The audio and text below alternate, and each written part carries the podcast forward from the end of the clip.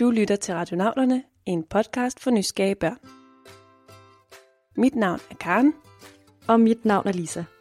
Har du prøvet at stå ude i et snevejr og set små fine iskrystaller dale ned fra himlen? Det kan også være, at du har set en ægte diamant. Sådan nogle skinnende små sten, som er meget, meget kostbare, og som dronningens smykker er lavet af. Nu sidder I nok og spekulerer over, hvad iskrystaller og diamanter har med hinanden at gøre. Det lover vi, at I nok skal blive meget klogere på i løbet af de næste 20 minutter. Fordi Elinor på 8 år og Nora, som også er fyldt 8 år, har sat os på en krystalklar mission. Hej Radionauterne. Jeg hedder Nora, og jeg er 7 år. Jeg vil gerne vide, hvordan krystaller og diamanter opstår.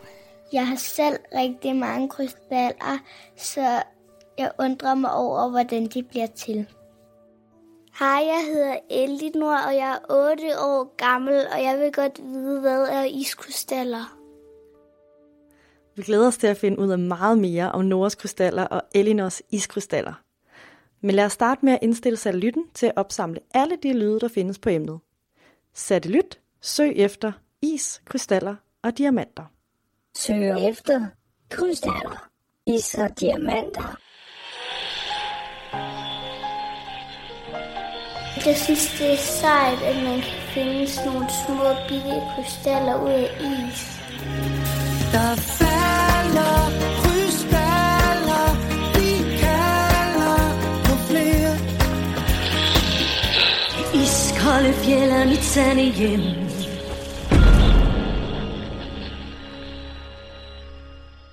Mennesker over hele verden har altid været fascineret af krystaller. Ofte når vi tænker på krystaller, tænker vi på sådan nogle flotte ædelsten som diamanter og brillanter og rubiner, der bruges til smykker og pynt. Med krystallernes smukke former dannes flere forskellige steder i naturen og har flere forskellige stoffer. Og det gør, at krystaller faktisk findes over det hele. Måske flere steder end I lige tror. For eksempel hvis I er hjemme i køkkenet, og I får lyst til en kop te og gerne vil putte lidt sukker i, så putter I sukkerkrystaller ned i jeres te. Eller hvis I synes, at maden smager lidt kedelig, I godt vil putte lidt mere salt på, så putter I saltkrystaller på jeres mad. Det her er Anders Østergaard Madsen, og han er det, man kalder en krystallograf. Han ved en hel masse om krystaller. Han arbejder på det, der hedder Pharmaceutisk Institut på Københavns Universitet. Den tallerken, som I spiser af, den har også lavet krystaller. Det er lidt svært at se, men hvis man ødelægger tallerkenen og kigger på det pulver, der så kommer, så er det bitte, bitte små krystaller. Og krystallerne er også inde i metal. Så hver gang man har en cykel eller noget andet, der er lavet af metal, den kniv, man bruger til at skære maden ud med i køkkenet, så er den også lavet af krystaller. Og alle de sten, du finder ude i naturen, er lavet af krystaller. Alle bjergene er lavet af krystaller. Og så er der selvfølgelig det, som vi også skal snakke lidt om i dag, nemlig iskrystaller. Så hver gang det er snevejr, så vælter der krystaller ned i hovedet på os på oven. Så de er mange steder. Vi er altså omgivet af krystaller. Krystaller kan både krydre vores mad og lande som snifnuk på vores næser. Mange af de her krystaller, som f.eks. porcelæn og metal er lavet af, er så små, at vi ikke lige umiddelbart kan se dem. Og krystaller kan være så mange forskellige ting, at vi kunne blive ved med at komme med eksempler på krystaller, vi er omgivet med til hverdag. Men for at vi rigtig kan forstå, hvad krystaller er og hvordan de opstår, så bliver vi nødt til at zoome ind på de allermindste byggeklodser, vi har. Nemlig det, der hedder atomer og molekyler. Alt i vores univers er bygget af forskellige atomer og molekyler. Vi kunne kalde dem universets legoklodser. Når et stof er flydende, f.eks. vand, så bevæger molekylerne sig hulter til bulter mellem hinanden. Det er ligesom at have en stor kasse med legoklodser. Der kan man godt lige stikke en hånd ned og rode lidt rundt. Men når vand fryser til is og stivner, så sætter molekylerne sig sammen på en helt speciel måde, så det bliver helt hårdt. Og det er altså, når byggeklodserne sættes sammen på en helt speciel måde, at vi får en krystal. Så hvis man har nogle atomer, og de sidder tæt op ad hinanden i et gitter, så har vi en krystal. Den er selvfølgelig ikke lavet af legoklodser, men den er lavet af molekyler, som er meget, meget mindre. Så det specielle ved krystaller er altså, at atomer samles i et gitter. Et gitter er en slags mønster, hvor der er lige langt imellem alle atomerne. Og det sjove er, at det her mønster så bliver lavet igen og igen og igen og igen. Og hvis man kigger opad eller nedad eller fremad og tilbage. Alle vegne er der atomer, som sidder præcis på samme måde. Men når jeg kigger på en diamant eller en saltkrystal, så kan der ikke se noget gitter af molekyler eller atomer. Nej, for dem kan man ikke se med sit blotte øje. Atomer og molekyler er jo så små, at man ikke engang kan se dem i et mikroskop, som man ellers plejer at kunne zoome ind på alle de helt små ting i, som for eksempel bakterier. Men for at se krystalgitteret, skal man bruge en særlig teknik. Det er rigtig godt at bruge nogle røntgenstråler til at kigge på krystallerne med. Så kan man hurtigt se, at det er krystaller.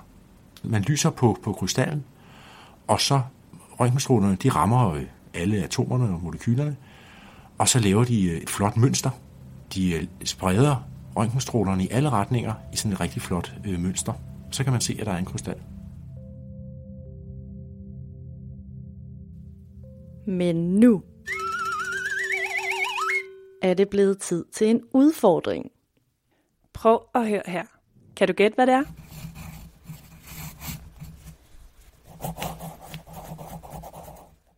Det er faktisk en form for krystal, som mange af os bruger hver dag. Men måske har du aldrig tænkt over, at det er en krystal. Men så afslører vi altså heller ikke mere her.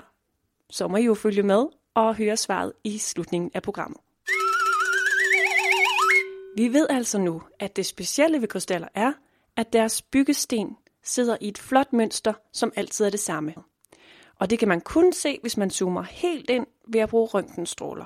Men Lisa, Elinor vil jo gerne vide, hvad en iskrystal er. Så hvad er en iskrystal egentlig, og hvad er den bygget af? Jamen altså, en iskrystal er jo en krystal, der er lavet af vand. Så når vand det fryser, når temperaturen rundt om vandmolekylerne bliver 0 grader, så fryser vandet. Og det vil sige, at de begynder at lave krystaller. Vandmolekylerne begynder at sætte sig i sådan et flot gitter, og så skaber de en iskrystal. Når vand fryser til is, bliver det til en krystal. Og det bedste tidspunkt at se nogle rigtig smukke krystaller på, er når det sner. I stedet for at falde som regn, fryser vandet til is og laver små iskrystaller. For det meste sætter iskrystallerne sig sammen og falder som sådan nogle hvide klumper. Det vi kender som sne. Okay, så et snefnug er faktisk ikke bare én iskrystal, men flere iskrystaller, der har sat sig sammen. Jeg kan også huske, at jeg har set nogle mega flotte iskrystaller på bilruden. De er så flotte jo med deres forgreninger. Det er lidt svært at forklare, men det ligner vel lidt en stjerne eller sådan noget.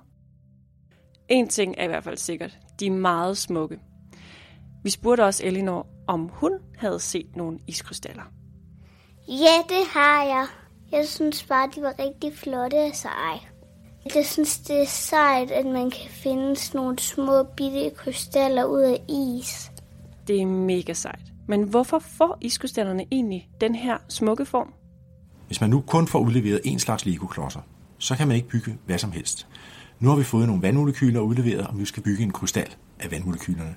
Et vandmolekyle, det er et molekyle, der består af et oxygenatom og 2 hydrogenatomer. Og de sidder på en helt særlig måde i forhold til hinanden.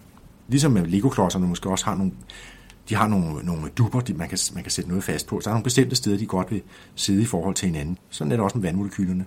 Og når man lader dem sidde på den måde, så laver de nogle strukturer, men de laver nogle gitre, som er sekskantede.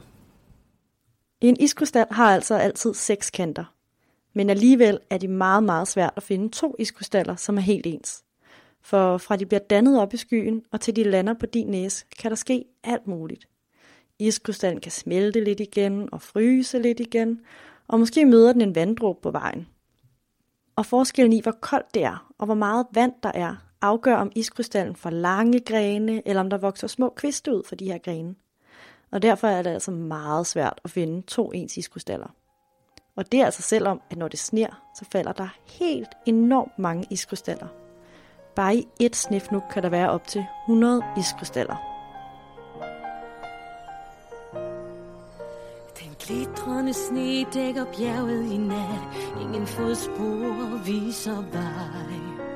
Et helt isoleret rige, og det dronning, det i mig. Og vindens tuden spejler stormen indeni.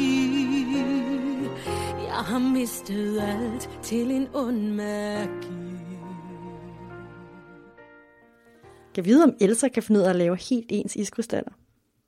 Men nu er det altså blevet tid til, at vi skal bevæge os væk fra is og frost. I stedet skal vi en tur til det varme, eksotiske Mexico. Puh, det er varmt. Lige nu så står vi ude foran hulen, der hedder Cueva de los Cristales, eller på dansk, krystalgrotten. Så lad os gå derind. Wow, her er virkelig smukt. Her er fyldt med en masse kæmpe store krystaller, der bare ligger hulter til bulter. De ligner lidt nogle store isblokke og er helt hvide og ser meget, meget spidse ud. Her skal man passe på med ikke at falde. Ja, det gad jeg i hvert fald ikke. Nogle af de her krystaller er kæmpe store. De kan være op til 12 meter lange og veje 55 tons. 12 meter. Det er jo ligesom en hel bus. Her er vi altså meget langt fra iskrystaller, der falder på næsen, og saltkrystaller, som vi putter på maden. Krystallernes verden er vildt forunderlig. Karen, ved du, hvad den største krystal i verden er? Er det måske dem inden fra hulen? Det skulle man jo tro. Men faktisk så mener nogle forskere, at den allerstørste krystal måske findes inde midt i jorden. De mener, at jordens indre kerne kan være en kæmpe jernkrystal. En jernkrystal? Det er helt vildt. En anden krystal, der dannes nede i jorden, det er en diamant. Og den spurgte Nora jo til. Men hvad er diamanter egentlig lavet af? Diamanter de består af de grundstof, der hedder kulstof, eller carbon, som man også kalder det. Og uden at vide noget om diamanter, så kender vi jo godt carbon, fordi det er jo det, der også er i kul, og der også er i vores blyanter. Det lyder jo egentlig helt underligt, at det, der er i vores blyanter, som er helt blødt og som vi kan skrive med, er lavet af de samme byggeklodser som diamanter. Diamanter er nemlig det hårdeste materiale, vi har i naturen. Det er lidt mærkeligt, at man kan have det samme stof, og så har de i virkeligheden helt forskellige egenskaber. Det kan både være meget, meget hårdt eller meget, meget blødt. Og det kommer an på, hvordan det der gitter ser ud, vi snakkede om før. Krystalgitteret ser ud.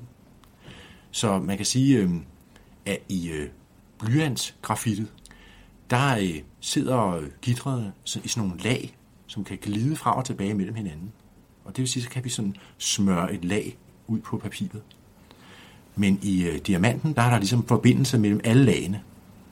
Og det vil sige, at det bliver rigtig, rigtig hårdt. Man kan ikke hive nogen af carbonatomerne af. De bliver siddende helt stift i forhold til hinanden. Okay, så faktisk er både det i blyanten og diamanten krystaller. Men gitteret er løst i blyanten og helt, helt tæt og stramt forbundet i diamanten. Og det er det, der gør, at diamanten bliver så stærkt et materiale. Stærk. Så er det rigtig tørre stærk. Nej, satellit. Den er stærk på en anden måde. Stærk sådan, at man ikke kan tvære en diamant ud eller skære i den med en kniv. Kun diamanter kan skære diamanter over. Det er lidt vildt at tænke på. Men på trods af den her sammenhæng mellem blyanten og diamanten, så er det altså ikke sådan, at man bare kan lave en blyant om til en diamant. Det kræver nemlig nogle helt specielle forhold at lave en diamant. Den måde, det bliver lavet på, det er ved, at man har noget kulstof, som ligger nede i jorden i mange, mange år og bliver trykket sammen. Hvis vi graver et dybt hul og graver meget, meget, meget, meget langt ned, så begynder trykket at stige, fordi der er så meget jord ovenover. Så bliver tingene mast sammen rigtig, rigtig meget. Der kommer utrolig højt tryk på, og det er det tryk, der gør, at diamanterne bliver formet. Så det der bløde grafit, det bliver most sammen til en diamant, som er meget, meget hård. Og det tager milliarder år før diamantens byggesten er trykket så hårdt sammen, at vi rent faktisk får en diamant. Men når nu diamanterne er lavet langt nede i jorden, så er det sådan, at heroppe ved helt almindelig stuetemperatur og almindelig tryk, der har diamanterne det ikke sådan helt optimalt. De kan godt lide at ligge nede i jorden under rigtig højt tryk. Så faktisk, hvis man ventede i mange tusind år, nok millioner, så ville diamanterne lige så langsomt blive lavet om til grafit, det der er inde i blyanter. Det er lidt vildt. Så er det jo i virkeligheden ikke rigtigt, at diamanter varer for evigt, som man siger. Hvis du også går og undrer dig over noget, om det er om raketvidenskab, Disney-film, farverige fisk eller tidsmaskiner, så vil vi meget gerne høre fra dig. Radionauterne er altid klar til en ny mission. Du kan enten selv optage dit spørgsmål og sende det til os, eller du kan få en voksen til at hjælpe dig og sende det til vores mail info@radionauterne.dk. I kan se på radionauterne.dk, hvordan I gør. Jeg har en krystalsamling, hvor der er alle mulige forskellige krystaller. Jeg har for eksempel nogle, der er grønne og lyserøde og orange, og nogle, der glimmer, og nogle, der er gennemsigtige, og nogle, der ligner en sten. Og så når man åbner dem, så er den bare helt vildt flot. Og så har jeg også sådan en, der er helt guldfarvet, der glimmer. Hold da op. Nora har mange forskellige krystaller i alle mulige farver. Men bliver alle de her krystaller mon lavet på samme måde som diamanterne, ved at ligge nede i jorden i lang tid under det her store tryk? Sådan er det ikke nødvendigvis med alle de andre krystaller, der bliver dannet. Men der skal være nogle forskellige stoffer, der går sammen og laver en krystal. Så det kommer helt an på, hvad de er lavet af, Noras krystaller. Så krystaller kan dannes på flere forskellige måder, alt efter hvad de er bygget af. Nogle dannes dybt ned i jorden, andre i luften, når det er koldt. Og helt andre krystaller dannes efter et vulkanudbrud. Der kommer også nogle ting op, for eksempel når der er vulkanudbrud, kommer der en masse lava op, og det vil sige, at vi får en masse utrolig varm magma op, en masse forskellige stoffer op, som så, når det størkner, så krystalliserer det igen. Okay, så krystaller bliver altså dannet, når noget flydende størkner i et krystalgitter. Når det gør det, siger man, at det krystalliserer. Men hvordan har Noras krystaller fået alle de her flotte farver? Ja, altså der er to måder, krystaller kan få farver på. Den ene måde, det er, at man har et stof, som egentlig bare er farveløst. Det kunne for eksempel være en diamant. Diamanter, de er jo som regel bare helt klare og fine. Men nogle diamanter kan godt have en lille smule farve i sig. Og så er det, fordi der er en lille urenhed indeni. Så er der altså et andet stof, som har en farve, som er kommet ind i krystallen. På den måde så kan den blive lidt lyserød eller lidt lyseblå. Men så er der også nogle stoffer, der bare har en farve. Og når stoffer, der selv har en farve, sætter sig sammen til en krystal, så får krystallen den samme farve.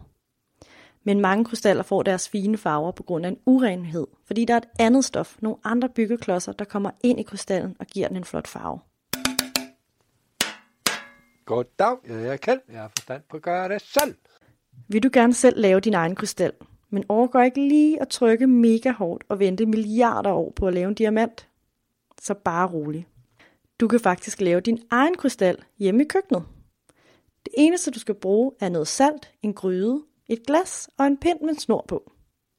Vi lægger en opskrift på krystaller op på vores hjemmeside, så kan I prøve det af derhjemme.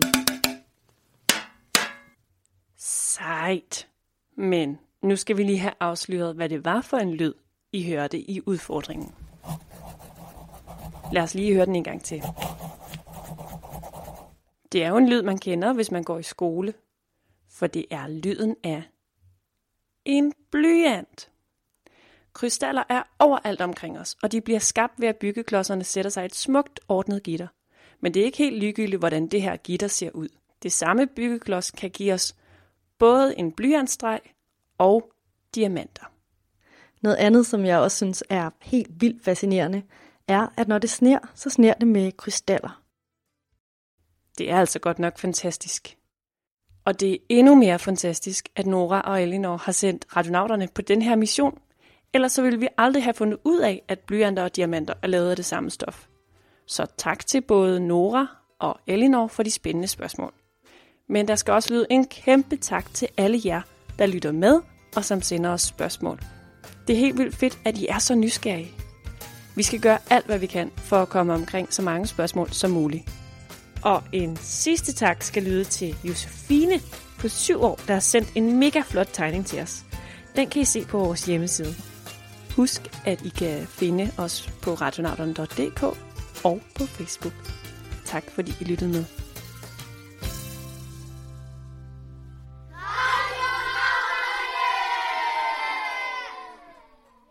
Afsnittet er produceret og redigeret af Karen Birkegaard og Lisa Bay.